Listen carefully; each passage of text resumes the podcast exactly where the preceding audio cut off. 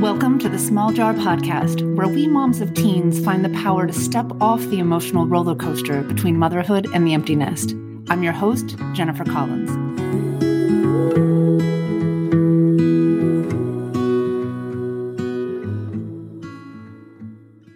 Episode number 56. Hello, friends. If I were to sum up the goal of life coaching in a few simple words, I would say it's to help you get what you really want. That's really it. Before I discovered life coaching, I thought it was something that people who had no aim in life might need. Honestly, I couldn't imagine actually needing or wanting a life coach.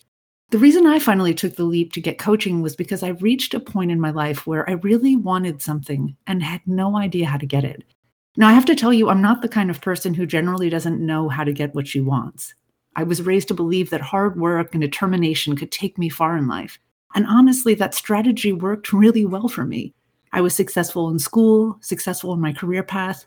I've used this formula so many times in my life that it just seemed like a fact that if I wasn't getting what I wanted, I just had to work harder to get it. Unfortunately, this strategy completely fell apart once I had kids. I have to be honest, I haven't always felt successful as a mom. Have I tried hard? Yes. Have I always tried my best? A 100%. Definitely. Have I fallen apart and screamed and yelled at my kids? Totally. This pattern was similar to just about every other goal I've ever had in my life try hard, try my best, experience failure, repeat until successful. Except in motherhood, my ability to feel successful felt entirely dependent on the moods and actions of my two beautiful sons.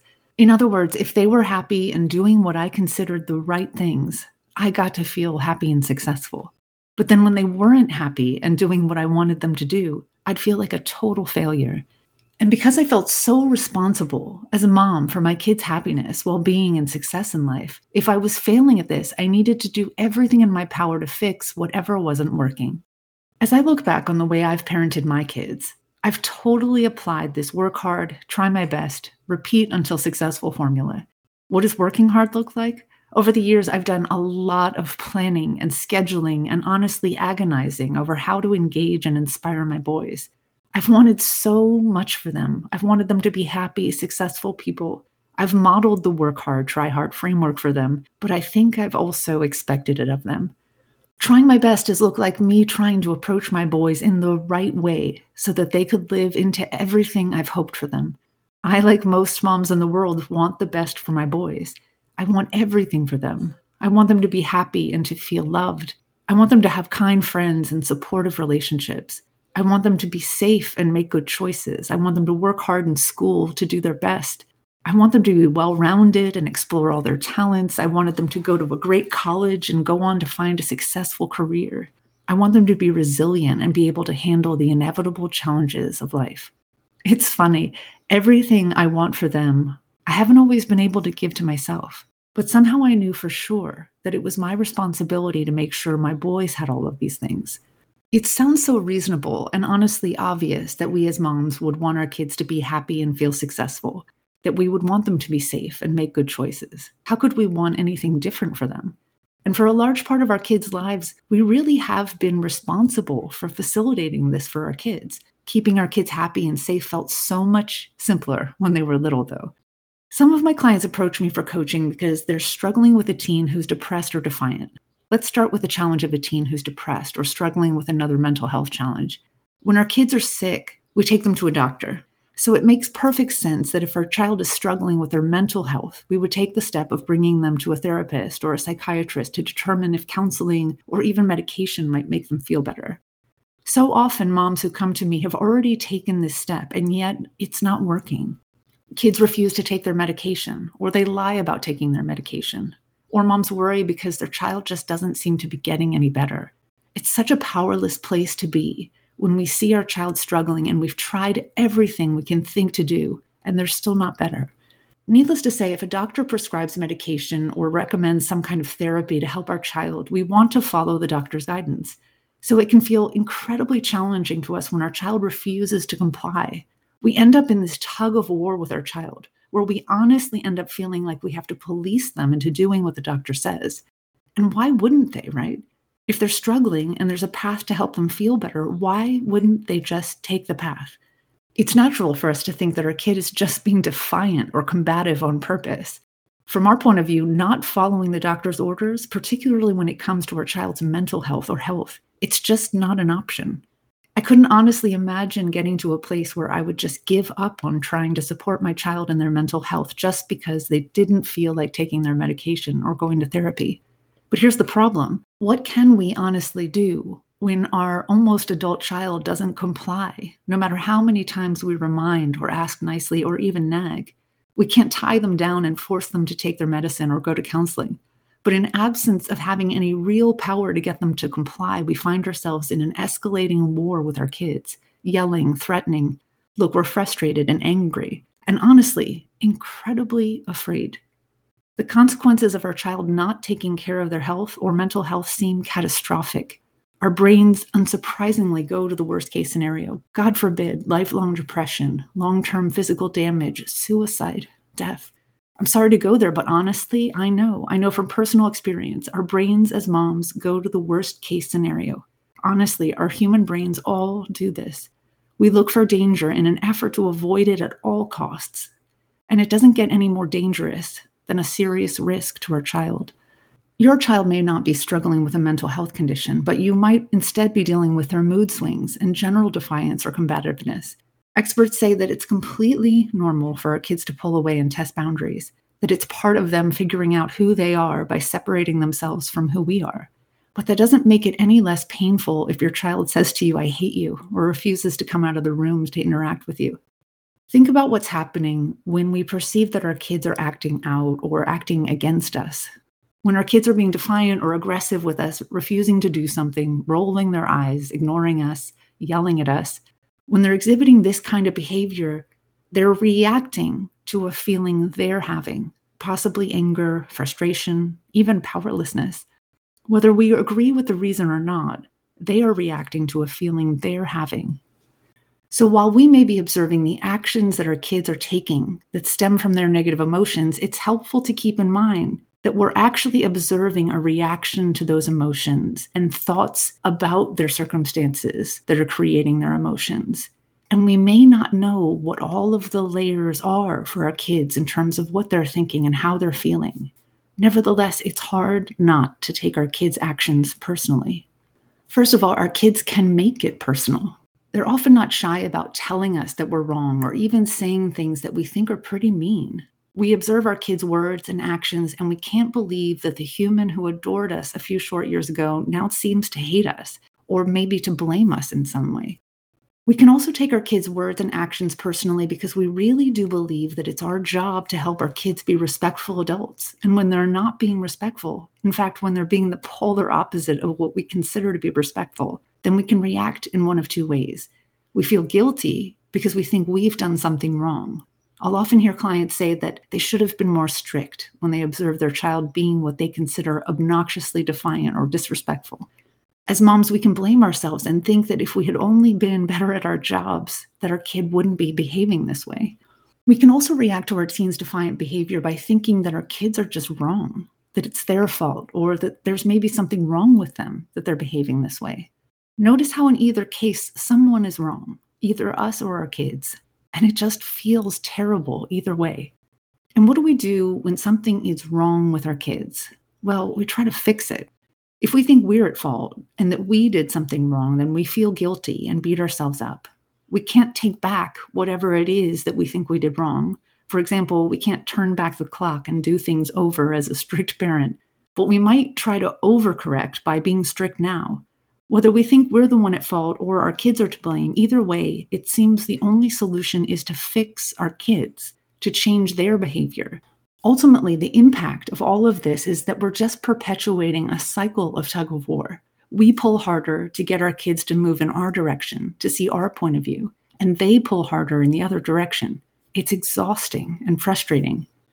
Now, don't get me wrong, we get to do something when our kids are being defiant or disrespectful. There are actually many strategies that we as moms can pursue when dealing with a defiant, angry, or sad teenager. As a coach, I strongly believe that each of us has our own values and that we each need to decide for ourselves how to respond and how to set boundaries with our kids based on those values. How strict? What rules you put into place? The consequences you choose to enforce? All of this is up to you. And believe it or not, you have these options no matter how old your child is. But the problem we as moms often face when implementing these strategies is that we take the action from fear, anger, and frustration rather than love, peace, and confidence. Here's what I mean. When we act out of fear, anger, or frustration, we typically are operating from a mindset that sounds something like this If I don't get my child to change, the consequences will be catastrophic, long term, terrible, that it's a huge problem and I need to fix it something's wrong here, that my kid is wrong, and that they need to change. It sounds drastic, but ask yourself honestly if you're fearful or angry about something your teenager is doing, what is it that needs to change? What are you thinking will be the consequences if that doesn't happen? What's wrong with your child that needs to be fixed? And what are the thoughts that are driving your fear or anger? Now, whatever's coming up for you right now, I'm not saying that you're wrong to be thinking this way. My point is simply that because you're thinking this way, you're feeling angry and anxious. It makes perfect sense that you do. But just notice how you tend to interact with your child when you're being driven by these emotions and the belief that something needs to change. Ultimately, it feels like the only way we can actually stop feeling frustrated and scared is if our kid stops doing whatever they're doing or starts doing the thing we really need them to do. So, what's the alternative? I mentioned the possibility of acting from love, peace, and confidence. Well, it probably feels like you're acting from love right now. Really, the main reason why you care so much about all of this is because of how much you love your child. I get it. But how can we possibly act from peace when our kid is acting so terribly? And what would confidence look like here? Let's put a pin on those questions and I'll come back to them. So, up until now, I've been talking about how hard it is when our kids aren't happy. In other words, when they're depressed, sad, angry, or defiant. And no matter the underlying reasons, it can feel impossible to help them actually be happy when we're having such a struggle dealing with their behavior that stems from these emotions. So, I also talked about us wanting our kids to be safe. Another way that our teens seem to act out is in the way they experiment with drugs, alcohol, sex, and any number of other illegal or risky behaviors, or at best, unproductive activities. Depending on our kid, this may feel a bit less personal than when our kids act out against us, implying that somehow their behavior is just their fault and not our fault. When it comes to drugs, sex, and alcohol, we can intellectually understand that the fact that our kids may want to experiment with these things most likely has nothing to do with us as parents. It could be peer pressure or maybe the desire to have fun or escape some negative feeling. Intellectually, we get it. You know, it's funny, it's possible that our kids are even being more responsible than we were when we were their age. Generally speaking, kids today may be better at identifying designated drivers or wearing condoms. But on the flip side, vaping wasn't around when we were growing up. And marijuana is actually legal in some states and certainly much easier to obtain the internet and social media make it so that our kids learn about all of the ways to have a good time and get into trouble at a pretty early age. So maybe it's a blessing that they see the dangers and risks online, but then also they're so much less ignorant than we were. All of this seems like a blessing and a curse. And actually, we as parents are so much less ignorant than our parents were. And I'm not saying our parents were dumb or that they didn't suspect that we might have been doing things. But our parents had access to so much less information about where we were and who we were with. It was so much easier to keep them in the dark. And sometimes I think that was a blessing for them. So, bottom line, we worry. We want to keep our kids safe and healthy, but our kids' priorities in this area are totally different. It's like for them, it's like one, have fun, two, have fun, three, fit in, maybe 10, be safe. But for us, it's like one, be safe, two, don't do it, three, stop doing it, maybe number 10, have fun. Just completely opposite priorities. And like with the challenge of our teens acting out in anger or not taking actions that will help them feel better or manage their mental health, we can feel powerless against our teens' risky behavior. Again, ignoring it doesn't seem like an option. But if we've communicated with our teen about the risks and we perceive they aren't listening or experimenting in a way that we believe is a serious problem, again, we find ourselves in this tug of war. We want our kids to stop. Then it can almost seem like they want to do it even more. Again, enter the anxiety, frustration, and anger. It seems so simple that we want our kids to be happy, safe, and successful. We've talked about the challenges with our kids' moods, mental health, and safety. But if these two areas are a challenge, then it can seem like getting your kid to take their long term success seriously feels next to impossible. But what does success look like? Or what do we want it to look like? While our kids are in school, it usually means that we want them to do their best, to live up to their potential. No surprise, it can feel like our kids have a completely different perspective on what they want for their life or how hard they're willing to work for it. They certainly don't judge how dire the consequences might be if they don't take pre calc and English class seriously enough. Each of us, every single one of us as moms, want our kids to be happy, safe, and successful. We know on some level that they're the ones who need to own this. We know we can't make our kids be happy if they're not. We can't force them to be safe if they don't want to be. We can't make them be successful if they don't want to be. But don't they want those things too? Why is it so hard for them to see that what they're doing isn't going to get them there? That they're seriously jeopardizing their well being, their health, safety, and future success. But right now, as we operate from a place of anxiety and frustration, what we're doing isn't working. Look, it makes sense. Of course, we want our kids to be happy and feel successful. We want them to be safe and make good choices. But when they don't, we can feel overwhelmed with anxiety and frustration. This is the point where many women come to me for coaching. They'll often say to me that they want to be able to support their child without feeling so overwhelmed with all these negative emotions. And they can see how the way they themselves are reacting to their anger and frustration and fear is only seeming to create the opposite of what they want. And in the process, it's also creating a rift between ourselves and our kids as our kids pull away even harder. What often comes up in coaching is that my clients acknowledge that one of the hardest parts about what's happening, what's often underlying a lot of the fear and frustration we're feeling, is that they think that they must be a terrible mom. It's a gut wrenching feeling because there's really nothing we care more about than our kids. So the possibility that, or worse, the belief that we are actually not a good mom or that we'll make a terrible mistake in the way we're parenting, it makes all of this feel so heavy as I think about this, even now, I can feel the weight of that pressure.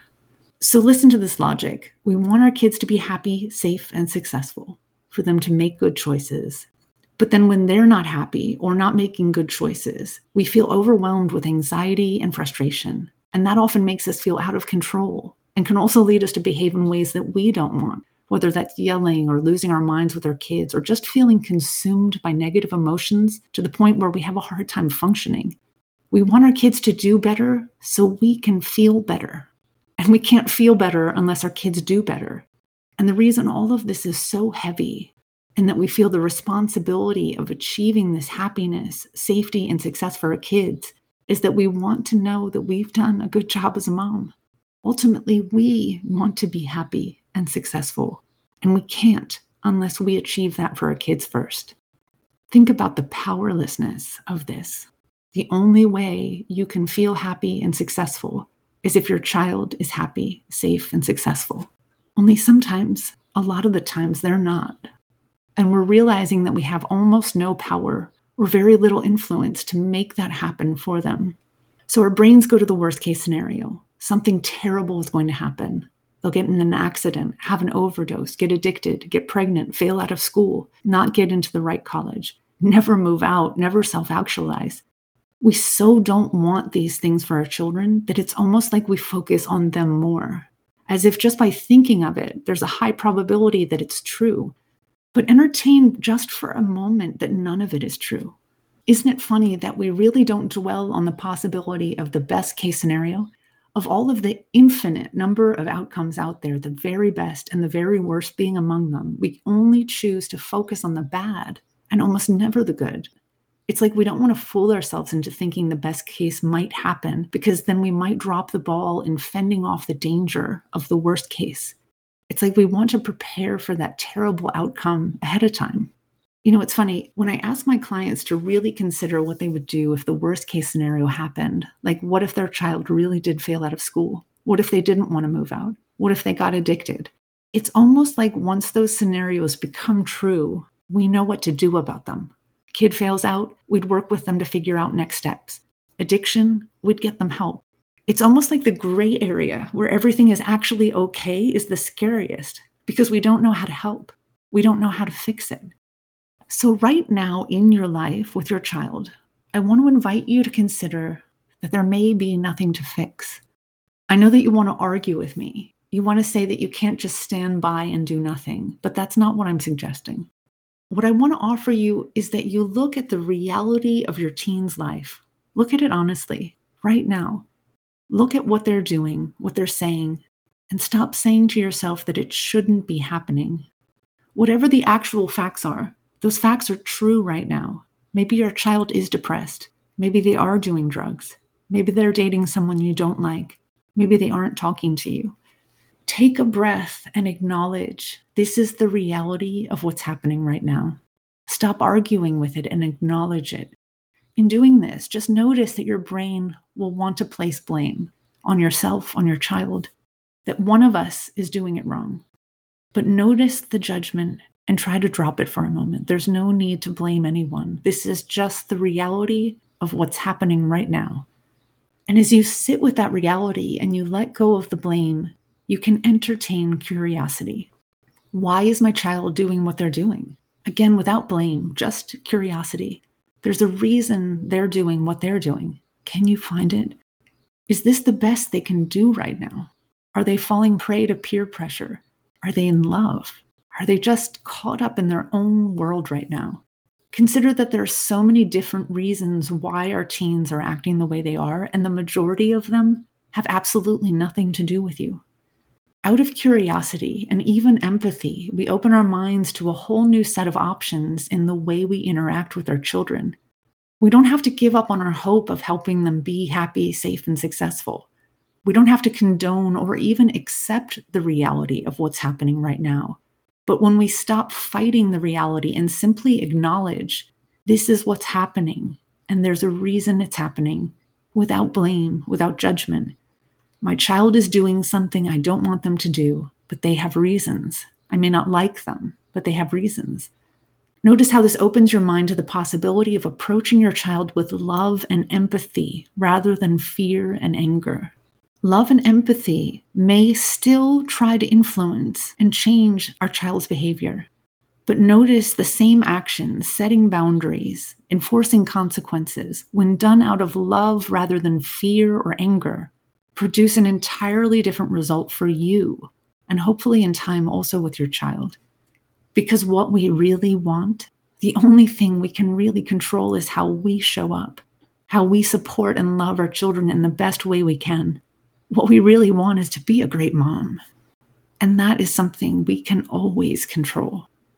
I mentioned at the beginning that the goal of life coaching is to help you get what you really want. Could you imagine feeling happy and successful even if your child wasn't yet happy and successful? I know you love your child unconditionally, but can you love yourself unconditionally as well? Until next time, friends. If you enjoyed this podcast, please leave a review and check out our coaching program, Mom 2.0, at www.thesmalljar.com. You have more power than you think, my friend.